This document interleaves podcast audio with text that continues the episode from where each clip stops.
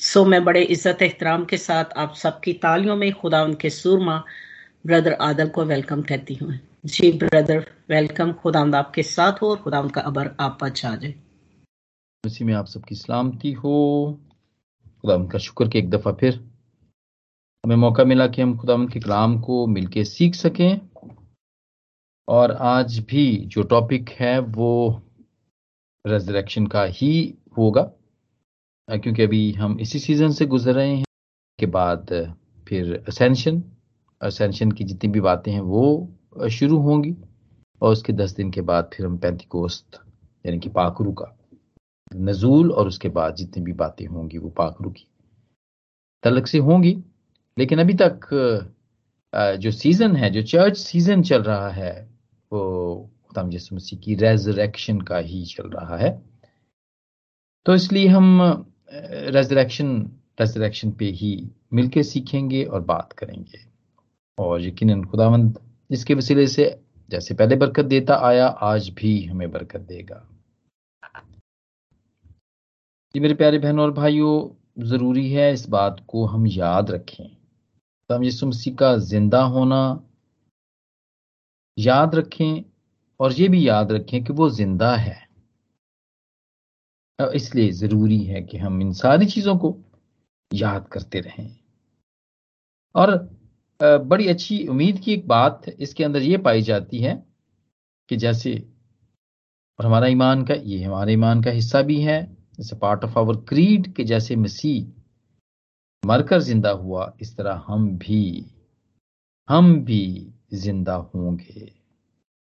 कैसे होंगे? ये हमें फिलिपियों के तीसरे बाब की बीसवीं आयत में लिखा हुआ है कि वो अपनी उस कुवत की तासीर के मुआफिक, जिससे सब चीज़ें अपने ताबे कर सकता है, हमारी पस्त हाली के बदन की शक्ल बदल कर अपने जलाल के बदन की सूरत पर बनाएगा? जी।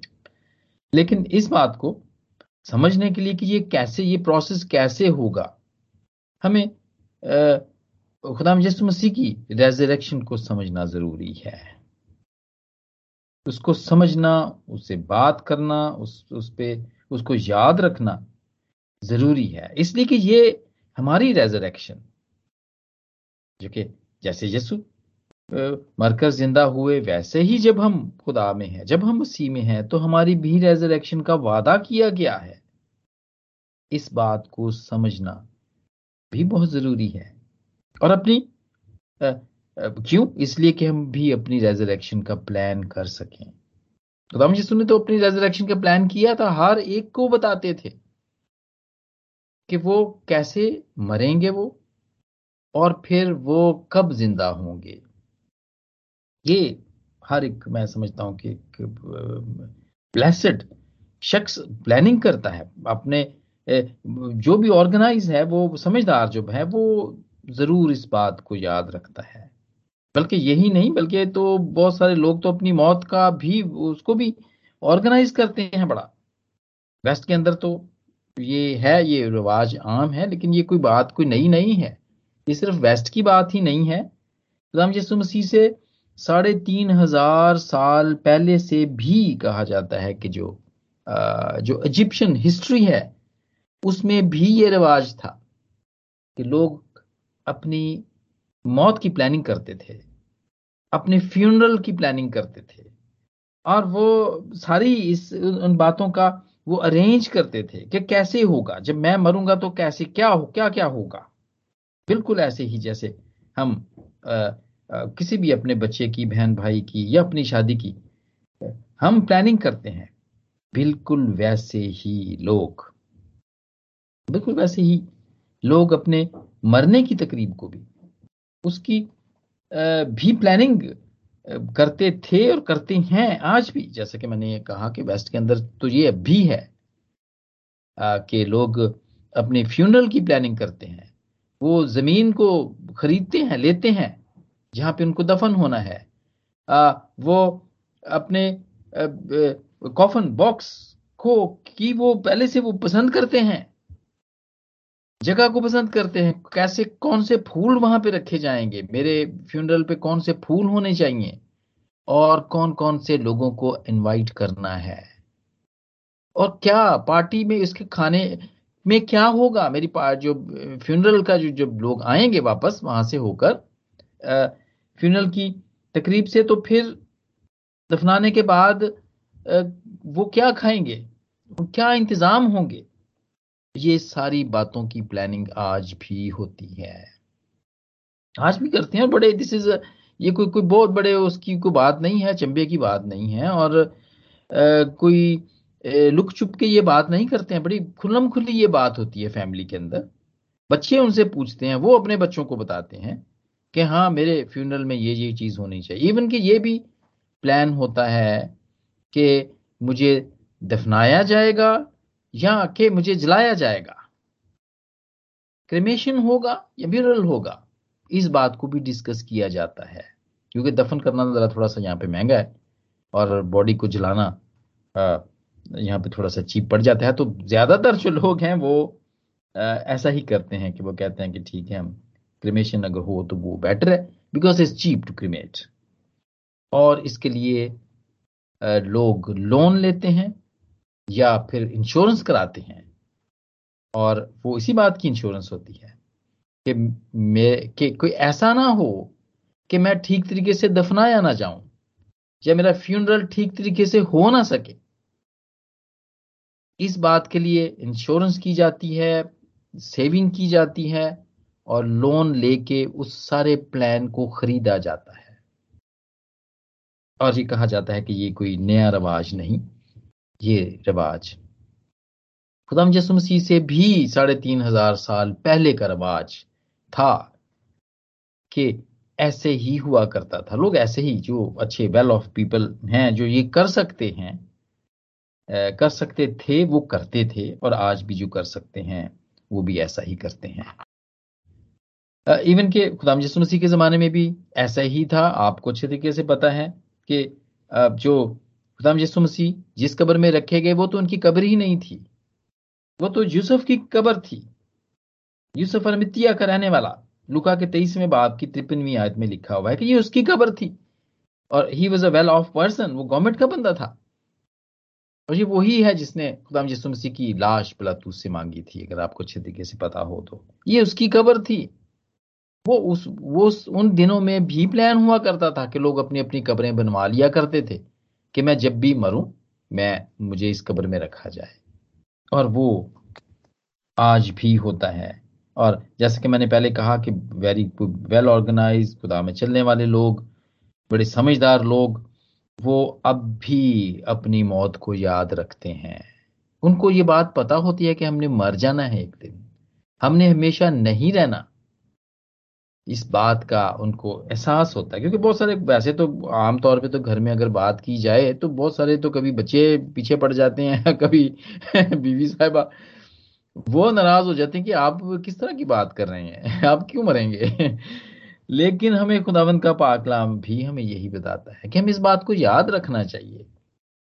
ये कोई आउट ऑफ़ नेचर बात नहीं है। इस वेरी मच नेचुरल बात कि हम इस बात को याद रखें कि हमने भी एक दिन मर जाना है। और जब ये ये हो जाना है सब कुछ तो फिर हम क्यों ना उसकी प्लानिंग करें? जैसे खुदाम मसीह ने भी अपनी मौत के बारे में बताया, पता था उनको कैसे मरेंगे और फिर कहाँ पे उनको रखा जाएगा, कितने दिन वो कब्र में रहेंगे। ये बात भी खुदाम को भी पता था। और मेरे वाले साहब की मैं अच्छे तरीके से मुझे मिसाल मैं ही दूँगा उनकी और वो 2017 में उनकी डेथ हुई और ही वॉज़ अबाउट 81 प्लस हो गए थे वो। लेकिन वो कहा करते थे? जैसे वो 80 के हुए थे तब से ही उन्होंने कहना शुरू कर दिया था कि सत्तर बरे या अस्सी बरे तक थे आखिर में फिर भी फना। और वो कहते थे बस मैं तो तैयारी है मेरी। और उन्होंने ए, मेरे एक कज़न ब्रदर है वो भी मुझसे काफ़ी बड़ा है वो। और वो मेसन है वहाँ पर। तो वो मेरे वालिद साहब ने उसको सारा बताया, उसको कब्रस्तान में ले गए और उसको बताया कि ये कब्र यहाँ पे भी तुमने मेरी, जो है ना, वो ग्रेव बनानी क्योंकि वो जब जब भी कोई डेथ होती थी तो वो ग्रेव्स वो बनाया करते हैं, मेसन वहाँ पे बनाते हैं। वो कब्र खोदते हैं और उसको वो बनाते हैं। तो उन्होंने बताया कि यहाँ पे बनानी है कब्र। और फिर घर में ला के उन्होंने बताया कि यहाँ पे मुझे नहलाना क्योंकि वो एक प्रॉपर जगह नहीं होती है देहातों के अंदर तो नहीं होती ऐसी खास जगह नहीं बनाई होती कि जहाँ पे बॉडीज को नहलाया जाता है या कोई कोई कोई कोई ऐसी जगह खास मखसूस हो तो लोग अपने घरों में ही करते हैं। तो मेरे वालिद साहब ने उसको बताया कि यहाँ पे तुमने नहलाना है यहाँ पे दफनाना है और इसके बाद जब दफन करने के बाद जब सब लोग वापस आएँगे तो ये डिश ये डिश होनी चाहिए। ये भी उन्होंने बताया। ये चावलों की जो देग बनानी है, उसमें ये चीज़ें डालना तुम।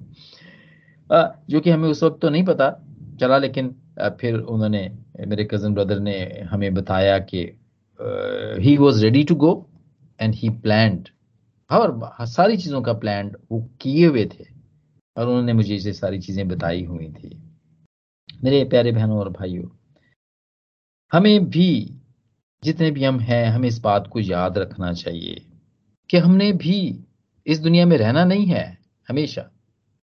अपनी मौत का खुदामंद का कलाम हमें ये बताता है।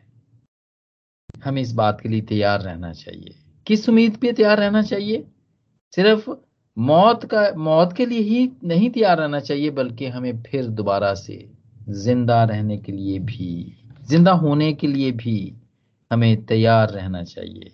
क्योंकि बड़ी ही हम बड़ी उम्मीद की बात है जो खुदामंद का कलाम हमें बताता है। जो खुदामंद में है, वो हम यहाँ पर देखते हैं। पहले पत्रस की पहले बाब की तीसरी आयत के अंदर पत्रस हमें बताता है कि हमारे खुदाम यसु मसीह के खुदा और बाप की हम हो जिसने मसीह यसु के मुर्दों में से जी उठने के बायस अपनी बड़ी रहमत से हमें ज़िंदा उम्मीद के लिए नए सिरे से पैदा किया। ताकि गैर फानी और बेदाग और लाजवाल मिरास को हासिल करें।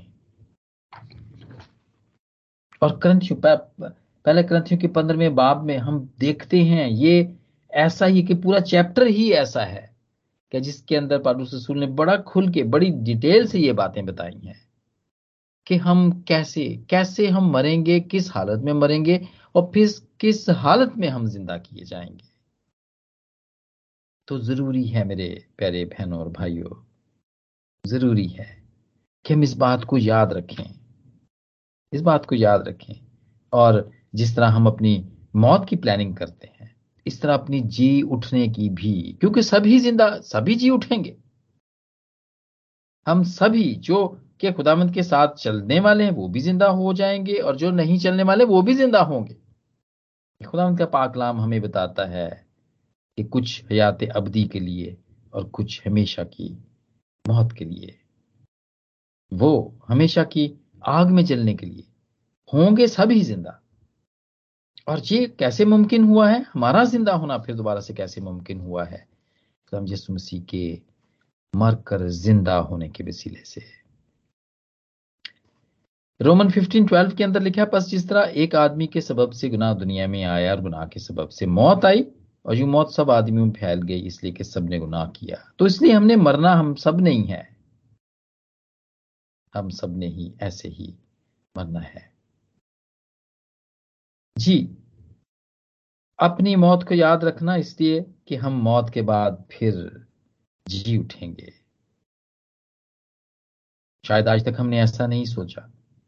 तो मेरे प्यारे बहनों और भाइयों, आज ये सोचने की बात है, हम ये उम्मीद हमारे अंदर होनी चाहिए कि हम अगर मरेंगे तो फिर मरे ही नहीं रहेंगे। बल्कि जिस तरह खुदाम यसु मरकर ज़िंदा हुए, हम भी ज़िंदा होंगे। और इसका बंदोबस्त करना चाहिए। इसका भी प्लान हमें करना चाहिए। इसमें भी इन्वेस्टमेंट हमें करनी चाहिए। क्योंकि पिब्लिकल हमारे जितने भी बुज़ुर्ग हैं वो हमें बताते हैं। कि हमारा वतन आसमान पर है। ये हमारा वतन नहीं है। और फिलिपियो के तीसरे बाप की बीसवीं आयत में। और बाइबल में खुदा ने अपने बंदों के ज़रिए से बार बार ये बात हमें बताई है। बार बार कि मर के ज़िंदा होना ये हमारी उम्मीद है और ये हमारे ईमान का हिस्सा है। बिल्कुल, दूसरा वतन। जैसे कि मैंने पहले कहा कि ये हमारा वतन नहीं है। हमारा वतन वो है जिस, जिसके लिए हमें हमें तैयार रहना चाहिए, उसके लिए हमें प्लान करना चाहिए। और मैं यहाँ पर एक छोटी सी मिसाल ज़रूर दूँगा इमिग्रेशन की मिसाल दूँगा, शायद हमारे साथ कुछ लोग भी हों। और हम लोग तो खैर पहले ही से अपने अपने वतन या जिसको कह सकते हैं, इंडिया और पाकिस्तान को छोड़कर हम दूसरे मुल्कों में रह रहे हैं। तो हालिया में मुझे कुछ बिकॉज़ मेडिकल लोग, बहुत सारे लोग आजकल आ रहे हैं यूके के अंदर। गवर्नमेंट ने यहाँ पे उनकी इमिग्रेशन को खोला हुआ है। बल्कि उन्होंने नहीं, दूसरे दूसरे कनाडा, ऑस्ट्रेलिया ने भी इसको खोला कि जितने भी स्किल्ड वर्कर हैं वो ज़रूर आ सकते हैं। लेकिन वहाँ पे उनके लिए क्राइटेरिया रखा गया है और यूके का क्राइटेरिया, पॉइंट बेस इमिग्रेशन है वो देते हैं वो पूरी फैमिली को देते हैं वो। लेकिन शर्त ये है कि यू शुड बी स्किल्ड, हुनर होना चाहिए आपके पास। कोई ऐसी ट्रेनिंग होनी चाहिए जो कि जो जो लोगों की यहाँ पे ज़रूरत है। और वो पॉइंट पॉइंट बेस्ड है। जितने भी पॉइंट्स हैं वो कहते हैं सेवेंटी पॉइंट्स होने चाहिए आउट ऑफ़ नाइन्टी वो कहते हैं कि सेवेंटी पॉइंट्स एटलीस्ट आपके पास होने चाहिए। और उसमें वो कहते हैं जी बीस पॉइंट होंगे कि अगर आपके पास, अगर आपको जॉब की ऑफ़र हुई है अगर आपको यूके में जॉब की ऑफ़र हुई तो उसके ट्वेंटी ट्वेंटी पॉइंट्स हैं उसके कि कि कोई कि वहाँ पे जॉब है और आपको लेटर आया है कि वो, है ऑफ़र है वहाँ पे आपके लिए। फिर वो कहते हैं कि 20 पॉइंट ये है कि अगर कोई, अगर आप अप्रोप्रिएट स्किल्ड हैं, अगर आपका लेवल वो जितने भी कैटेगरीज के अंदर लोग डाले हैं उन्होंने कि ये ये स्किल्ड हमें चाहिए डॉक्टर्स चाहिए नर्सेज चाहिए हमें रेडियोलॉजिस्ट चाहिए हमें, रेडियोग्राफर चाहिए हमें, फिजियो चाहिए हमें। और इस किस्म के और बहुत पी एच डी हैं जैसे वो चाहिए हमें। तो वो उसके ट्वेंटी पॉइंट हैं उसके। और फिर वो कहते हैं टेन पॉइंट ये है कि आपकी जो इंग्लिश है, वो रिक्वायर्ड लेवल की हो। अगर आप मेडिकल में कोई भी जो जो भी लेवल है उसका, अगर आप वहाँ पे हैं तो आपकी रिक्वायर्ड लेवल की हो तो उन्होंने उस, उसी कैटेगरी की हुई है कि इंग्लिश के बहुत सारे टेस्ट हैं उनमें कौन सा टेस्ट उनको करना चाहिए?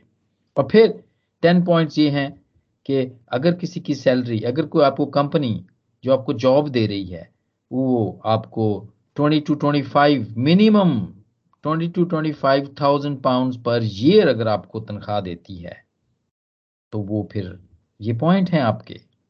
और जो जॉब शॉर्टेज है यहाँ पर जो लोग कम है उसके ट्वेंटी उनकी कैटेगरी है वो ट्वेंटी पॉइंट उसके देते हैं।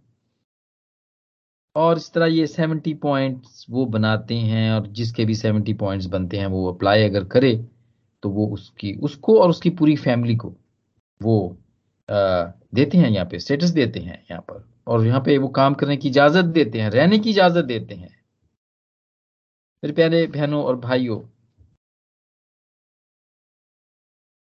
खुदावंत का पाकलाम भी हमारा जो वतन है, जो ये ज़मीन नहीं है, जो ऊपर है, वो भी हमें पॉइंट्स बताता है।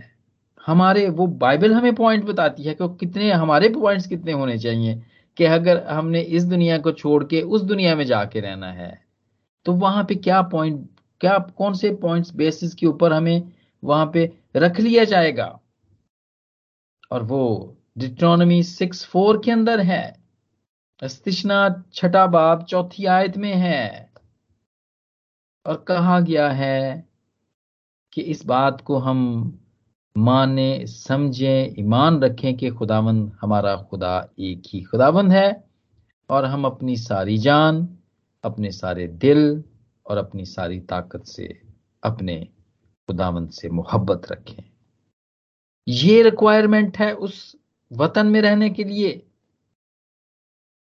to be permanent resident in heaven to be permanent reside in the heaven ये सिंपल पॉइंट तीन पॉइंट हैं जो वहाँ पे हम, हमें रहने के लिए दरकार हैं विच इज़ वेरी इजी मैं समझता हूँ।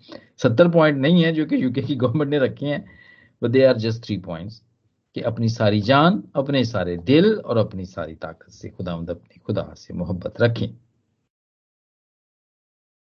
और हमें कलाम में, उस वतन में रहने के लिए बहुत सारी बातें हमें खुल के बयान की गई हैं।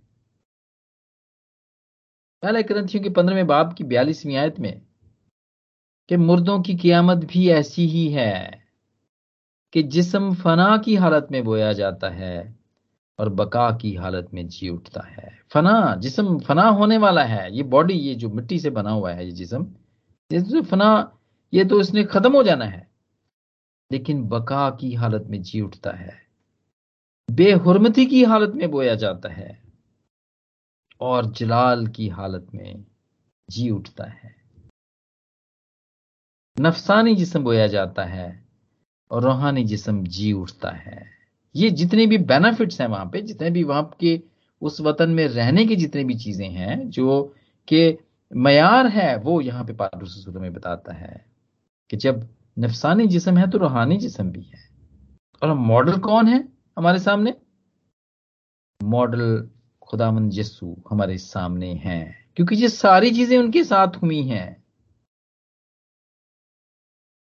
और जो भी खुदा के लोग हैं, वो खुदा में रहने वाले जितने भी लोग हैं, वो इस हकीकत को की खोज लगाते हैं, वो जानते हैं और बड़े ही पुरुद होते हैं। ये जैसे बोया जाना और उठना या उगना है, ये बिल्कुल ऐसा ही है। जी मेरे प्यारे बहनों और भाइयों, हमारे लिए कितनी उम्मीद की बात है।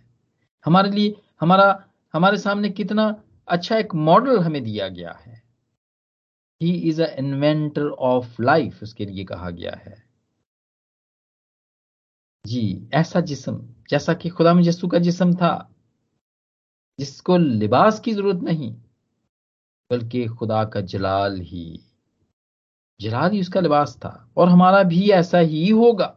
बशर्त कि हम खुदावंत के साथ बिल्कुल उसी तरह चलें, उसी के क्राइटेरिया पर चले जो उसने दिया हुआ है। और खुदा यसु का को हम हम देखते हैं जब उसको कबर में रखा गया था तो जब वो जी उठते हैं तो आप इस बात पे गौर ज़रूर करें, इस बात का, कि उसका कफन और उसका सर का रुमाल तो वहीं कबर में ही रह गया था। लुका के चौबीसवें बाप की बारहवीं आयत में। और ये पत्रस इस बात का गवाह है, क्योंकि लुका के चौबीसवें बाप की बारहवीं आयत में लिखा है कि पतरस उठकर दौड़ा हुआ कबर पर जाता है। और देखता है कि सिर्फ़ कफन ही कफन है। और फिर यूना के बीसवें बाप की सातवीं आयत में यह बात लिखी गई है कि उसका रुमाल भी जो उसके सर पे बांधा गया था वहाँ पे था।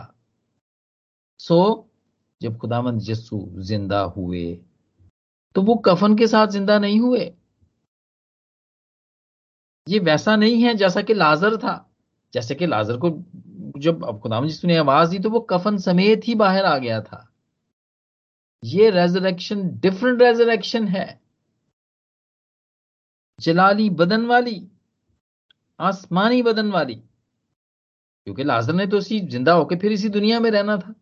लेकिन जब खुदामन जस्सू जब वो ज़िंदा हुए या फिर जस, जब हमारी क्यामत होगी तो फिर हमारे जिसम भी आसमानी बदन होंगे। जैसे कि खुदा मुझे का था, जसमानी नहीं, आसमानी बदन होंगे। और हम देखते हैं खुदावंद जस्सू का बदन भी जमीनी बदन से आसमानी बदन बन जाता है। और बिल्कुल उस, जिसको लिबास की ज़रूरत नहीं होती है। हमारे पादी साहब भी किसी तरह कहते हैं कि वो एक सवाल किसी ने उनको किया था, जी, फरिश्ते जो होते हैं ना, वो मेल होता है या फीमेल होता है? लड़की होता है या लड़के होते हैं वो? फरिश्ते। तो बादी साहब ने उनको ये जवाब दिया कि आसमान के ऊपर जेंडर नहीं होता कोई भी। वहाँ पे कोई जेंडर नहीं होता है। इसलिए कि वहाँ पे ज़रूरत और उनका कोई लिबास भी नहीं होता है। इसलिए कि वहाँ पे ऐसी, उनको ऐसी चीज़ों को ढांपने के लिए कोई लिबास की ज़रूरत ही नहीं पड़ती है, क्योंकि उनकी होती ही नहीं है। दे आर डिफरेंट क्रिएचर्स वो बिल्कुल मुख्तलफ मखलूक है। और खुदामंद के साथ क्या होता है? खुदाम यसु जो कि हमारा मॉडल है बेहुरमत किया गया उसका उसका जिसम भी बेहुरमत किया गया। सर से लेके हम देखते हैं पाँव तक जो, जिसके अंदर कील ठोंके गए और सर के ऊपर कांटों का ताज रखा गया, मारा गया, कूटा गया, जलील किया गया और जख्मी, जगह जगह पे जख्म, बेहुरमती की हालत में हम देखते हैं। लेकिन जब वो ज़िंदा होते हैं तो फिर उनकी सब कुछ ही बदल जाता है। जलाल की सूरत में जी उठते हैं। पहले ग्रंथ के पंद्रहवें बाप की तैतालीसवीं आयत में। बिल्कुल इसी तरह जितने भी लोग खुदावंद के नाम पर परसिक्यूट होते हैं, बिल्कुल वो भी ऐसे ही। जलाल की हालत में, उसका, उनका जिसम भी जलाल की हालत में जी उठता है। जितने भी लोग हम देखते हैं, उनको मारा जाता है, जलाए, इवन के जलाया भी जाता है जिनको। जला के खाक कर दिया जाता है। वो भी। जिनको जिनके हाथ पाँव काट दिए जाते हैं जिनकी आँखें निकाल दी जाती हैं जिनके हाथ काट दिए जाते हैं वो सब भी। जैसे यूना हम देखते हैं मुकदस यूना बत्तीसवा देने वाले का सर काट दिया गया था लेकिन यकीन जब आ, उसकी आ, जब उसकी क्यामत हुई होगी तो वो बिल्कुल सर के साथ ही होगा नॉट विदाउट हेड कमज़ोर जिसम। खुदा यसु भी जो हमारा मॉडल है उसका जिसम कमज़ोर हो गया था वो आ, प्यासा हो गया था कमज़ोरी की हालत में प्यासा हो गया था। और मेरे जीजो लेकिन जब वो जी उठता है तो ही वॉजेंट वीक वो पावरफुल जिसम था। और यही उम्मीद हमारे लिए भी है। तरह तरह की बीमारियों से, वबाओं से हम देखते हैं जब हम भी घायल हो जाते हैं, कमज़ोर हो जाते हैं। खाया नहीं जाता हिला जुला नहीं जाता तो लेकिन क्या होता है कि मरने के बाद जब हम भी ज़िंदा होंगे तो तो फिर बीमारियाँ नहीं रहेंगी कैंसर नहीं रहेंगे। और इस तरह की कोई और वबा भी नहीं रहेगी। बल्कि जब हम भी जी उठेंगे तो पावरफुल इस हालत में हम होंगे। जी मेरे प्यारे बहनों और भाइयों, ये बड़ी ही उम्मीद है जो हमारे पास है। पहले ग्रंथियों की पंद्रहवें बाप की पैंतालीसवीं आयत में हम देखते हैं कि पहला आदम पहला आदम जिस जिसकी शक्ल पर हम जमीनी हुए, ये उसका मॉडल था, उसका मॉडल हमारे साथ चला आ रहा था, पहले आदम का। लेकिन जब दूसरा शख्स आता है, या दूसरा आदम आता है तो वो हमें, उसका मॉडल हमें मिलता है, जो कि यस्सु है। और वो जमीनी नहीं, बल्कि वो हमें आसमानी बनाता है। जी मेरे प्यारे बहनों और भाइयों, खुदावंद में चलने वाले लोगों ईमानदार लोगों, खुदावंद हमें आसमानी बनाता है, जहाँ पर वो खुद रहता है। वैसे तो जब तक हम जितने भी हम जमीनी, जब ज़िंदगी में होते हैं तो फिर ज़मीन की फ़िक्र में लगे रहते हैं। घर बड़ा करने की फ़िक्र में लगे रहते हैं, कारोबार की फ़िक्र में लगे रहते हैं, और जितनी भी सहूलतें ज़मीन के ऊपर मिल सकती हैं, हम उन्हें हासिल करने के लिए उसी तगोदो में लगे रहते हैं। ये ज़मीन की फिक्रें हैं मेरे प्यारे बहनों और भाइयों। ये एक छोटी सी मिसाल है ज़मीन की, फ़िक्र की। लेकिन जो आसमानी हैं, जो आसमानी बनते हैं, बनना चाहते हैं, जो आसमान के में रहने की फ़िक्र में होते हैं, वो फिर आसमानी चीज़ों की फ़िक्र में रहते हैं। और वो वो उसको फॉलो करते हैं। उस आदम को फॉलो करते हैं जो आसमानों पे रहता है, जो वादा करता है। जो हमें अपने साथ ले जाएगा, बिल्कुल उसी तरह, जिस तरह वो डाकू को अपने साथ ले गया था। वो भी घायल था, डाकू भी जख्मी था, डाकू भी बेहरमती की हालत में मरा था। लेकिन खुदावंत के साथ वो उसी दिन वो फिरदौस में था। ये भेद की बात रसूल हमें बताता है। वो भेद की बात कहता है। पहले ग्रंथियों की पंद्रहवें बाप की पचासवीं आयत में, उम्मीद है, ये फैक्ट है। ये फैक्ट, वो हमें फैक्ट बताता है पर हमें फैक्ट बताता है। वो गवाह है कि जैसे यस्सु के साथ हुआ था, वो हमारे साथ भी होगा। हम भी जी उठेंगे, हम भी, जिस हालत में भी हम मरे, हम भी जब जी उठेंगे तो इन सारी जलाली बदन के साथ उठेंगे। और वो कहता है 58 की वर्ष में हम देखते हैं कि पसा मेरे अजीजो, साबत कदम और कायम रहो और खुदावन के कलाम में अफजाइश करते रहो, क्योंकि खुदावन में हमारी मेहनत बेफायदा नहीं है। जो भी मेहनत हम खुदावन की, काम की अफजाइश में करते हैं, वो बेफायदा नहीं है। यहाँ पे अजर अगर हमें नज़र नहीं आता है तो इसका ये मतलब नहीं है कि कुछ हो ही नहीं रहा। सीट, हमें पॉइंट्स तो हमारे बनते जाते हैं वहाँ पे रहने के लिए, दूसरे वतन में रहने के लिए, वहाँ पे इमिग्रेट होने के लिए। पॉइंट्स तो हमारे बनते जाते हैं हाँ हमारे सामने नहीं आते हैं। और हम होंगे। ये बात श्योरिटी है। ये हमें पाकलाम जो बताता है रोमियो के आठवें बाप की ग्यारहवीं आयत में, और अगर उसी का रूह तुम में बसा हुआ है, जिसने यीशु को मुर्दों में से जलाया तो वो तुम्हारे फानी बदनों को भी अपने उस रूह के वसीले से ज़िंदा करेगा जो तुम में बसा हुआ है, यानी जो हम में बसा हुआ है। और मैं इस बात पे जब गौर कर रहा तो मुझे ऐसा लगा कि जैसे ना हमारे अंदर ना दो रूहें हैं, एक नहीं है, एक एक्स्ट्रा दी हुई है खुदा बंदे में। ये बिल्कुल उसी तरह ही है कि जैसे कि एक्स्ट्रा टायर कार के अंदर होता है ना, कि चलते चलते वो हवा निकल जाए या पंचर हो गया तो थोड़ी देर के लिए रोक के हम उसको चेंज कर लेते हैं और फिर अपने सफ़र को इसी तरह जारी रखते हैं। तो मुझे ऐसा ही लगा कि बाकी लोग जो कि खुदा पर ईमान नहीं रखते हैं हम यसु मसीह को नहीं जानते, पता नहीं है, उनके अंदर एक रूह है और हम में दो रूहें हैं। एक हमारी अपनी रूह है और एक एक्स्ट्रा दी हुई है। जैसे कि इंडिया और पाकिस्तान में हम देखते हैं कि बहुत सारे, आजकल तो बड़ी वहाँ पे सुना है लाइट का, इलेक्ट्रिक का बड़ा प्रॉब्लम है तो वहाँ पे यूपीएस है। अनइंटरप्टेड पावर सप्लाई है वो, उनके पास। एक तरह का जनरेटर आप कह सकते हैं कि जैसे लाइट बिजली जो मेन ग्रिड से जो आ रही होती है, वो चली जाती है तो वो यूपीएस लाइट देना शुरू कर देता है, बिजली देना शुरू कर देता है। ये मेरे प्यारे बहनों और भाइयों ये ही वो रूह है जो कि ज़िंदा करता है। ये जो एक्स्ट्रा रूह है ये ही हमारी गाड़ी को चलते रहने देता है, रुकने नहीं देता है ये। दो रूहें इस, और इस, इसीलिए दो जिंदगियाँ भी हैं। जमीनी ज़िंदगी और आसमानी ज़िंदगी।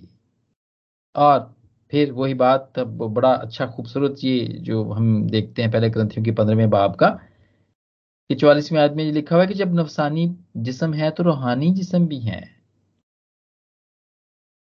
और ये हमें उम्मीद, हमारी उम्मीद को और भी पक्का करते हैं। क्यों? पहला ग्रंथियों के छठे बाब की चौदहवीं आयत में, बिल्कुल ये बात लिखी हुई है।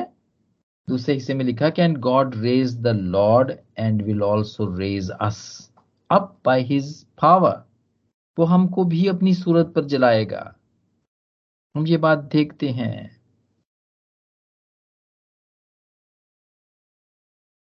जी मेरे प्यारे बहनों और भाइयों के रेजरेक्शन के सीज़न में से जब हम गुजर रहे हैं तो इन बातों को याद रखना हमारे लिए ज़रूरी है। इसलिए कि ये हमारी उम्मीद को ज़िंदा रखते हैं। ये हमारी उम्मीद को ज़िंदा रखते हैं। और ये बात आ, कोई नई बात नहीं है बिल्कुल नए अहदनामे की बात नहीं है। ओल्ड टेस्टमेंट के अंदर भी खुदावंत के कलाम के अंदर भी ये बात बताई गई। वो अपनी कौम के लिए यसाया अपनी इसराइल कौम के लिए कहा करता था। छब्बीसवें बाप की उन्नीसवीं आयत में तेरे मुर्दे जी उठेंगे और मेरी लाशें उठ खड़ी होंगी। तुम जो खाक में जा बसे हो, जागो और गाओ, क्योंकि तुम्हारी ओस, उस ओस की मानत है जो निबतात पर पड़ती है और ज़मीन मुर्दों को उगल देगी। ये बात वो अपनी कौम इसराइल के लिए कहता है, नबूवत से कहता है, और ये ही कॉन्सेप्ट पाया जाता है नए अहदनामे के अंदर भी। हम जो कि आज के दौर दौर के इसराइल हैं, खुदावंत के चुने हुए हैं, खुदावंत के बेटे और बेटियाँ हैं, उसके शहजादे हैं, हमारे साथ भी ऐसा ही है। और घबराने की और डरने की कोई बात नहीं है। अगर कोई भी आज से अपने डेथ की प्लानिंग को शुरू कर सकता है तो मैं तो खुद भी अपने बच्चों को कहता हूँ, यार जो मैं ਮਰਾਂਗਾ तो ਮੈਨੂੰ ਇੱਥੇ ਨਾ ਦਫਨਾਏ ਮੈਨੂੰ ਉੱਥੇ ਪਾਕਿਸਤਾਨ ਚ ਲੈ ਜਿਓ उधर ही मेरे माँ बाप के कब्रस्तान में मुझे मुझे दफनाना तो खैर वो थोड़ा बहुत झगड़ा तो हो जाता है घर के अंदर इस बात के ऊपर कि मैं क्यों बात करता हूं लेकिन हकीकत यही है कि हमें इस बात को याद रखना चाहिए और पारुस रसूल की बात हमें याद रखनी चाहिए भेद की बात वो कहता है कि हम सब हम सब के साथ ऐसा ही होगा कि हम हम सब हम सब तो नहीं सोएँगे मगर बदल जाएँगे। और जो एक दम में, एक पल में पिछला नरसिंगा फूंकते ही होगा, क्योंकि नरसिंगा फूंका जाएगा, और मुर्दे गैर फानी हालत में उठेंगे, और हम बदल जाएँगे। जी मेरे प्यारे बहनों, भाइयों, जब तक ये दिन चलते रहेंगे अच्छा होगा कि हम इस बात को याद रखें। रेजरेक्शन को, क्योंकि खुदावन जिस मसीह की रेजरेक्शन सिर्फ़ उसी की रेजरेक्शन नहीं थी कि वो हमारा मॉडल है तो वो बल्ले बल्ले जी ही ज़िंदा हो गया। भाई, उसके साथ हमारी अपनी रेजरेक्शन जुड़ी हुई है। उसने ये मुमकिन किया है। उसने ये मुमकिन किया कि जैसे वो ज़िंदा हुआ है, वैसे ही हमें भी उसने हमारे लिए रास्ता खोला है, आसमानों का रास्ता खोला है उसने हमारे लिए। घर जो कि उसने कहा था कि मेरे बाप में बहुत सारे घर हैं, अगर ना होते तो मैं तुमसे क्या देता। फिर हम क्यों ना फ़िक्र करें इस बात की? हम तो नाउमीद नहीं है। हमारे तो सामने एक एक ऐसा टारगेट है जिसको हम अचीव कर सकते हैं। सिंपल पॉइंट्स हैं हमारे पास तो जिनको हम अचीव कर सकते हैं। तो हम क्यों ना उस अच्छी जगह पे जाने की तैयारी में रहें और उसकी उम्मीद भी रखें? एक दिन ऐसा होगा, एक दिन ऐसा होगा। हमारे प्यारे बहन और भाइयों, आज जबकि हम मुख्तसर तौर पर खुदाम की रेजरेक्शन के साथ अपनी रेजरेक्शन के बारे में भी हमने जाना और सीखने, सीखा तो ज़रूर है कि हमारी उम्मीद इसी तरह बंदी रहे और ये कम ना हो। बल्कि हम खुदामंद के इस बहुत बड़े भेद की, जैसे कि पारूस रसूल बताता है, हम भी दूसरों को बताएँ कि हम, कि वो भी साबित कदम रहें, हम, वो भी कायम रहें और वो भी कलाम खुदामंद के कलाम में अफजाइश करते रहें, ताकि उनकी मेहनत फलदार हो। राज कलाम के इस हिस्से के वसीले से जो हम सबने मिलकर सीखा खुदामद हम सबको बरकत दे। आमीन। आमीन आमीन आमीन। थैंक यू भाई आदल। खूबसूरत ब्लेसफुल मैसेज के लिए जो आपने दिया खुदा आपको, आपके घराने को, आपकी मिनिस्ट्री को कसरत से बरकत दे और अपने चलाल के लिए कसरत से खर्च और इस्तेमाल करें। आमीन।